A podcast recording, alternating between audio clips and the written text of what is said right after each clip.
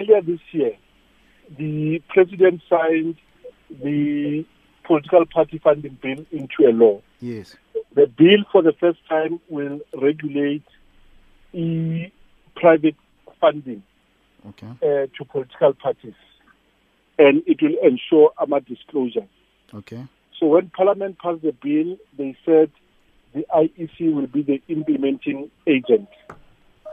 So because the bill was passed in Feb this year, in March we drafted our regulations and published them for comment.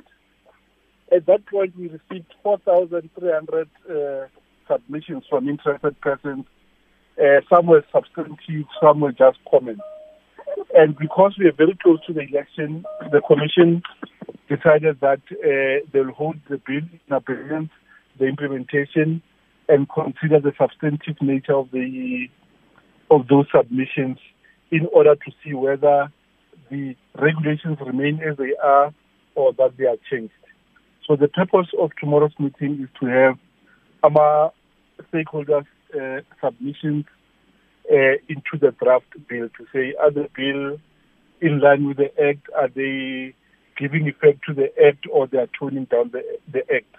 And then once that process is done, the Commission will then finalize the bill, the, the, the, the regulations, Okay. and publish them uh, and, and then ask the President to promulgate the commencement date of the law. The law has been passed already. Yeah. So the comments tomorrow are only on the regulations and not on the primary legislation.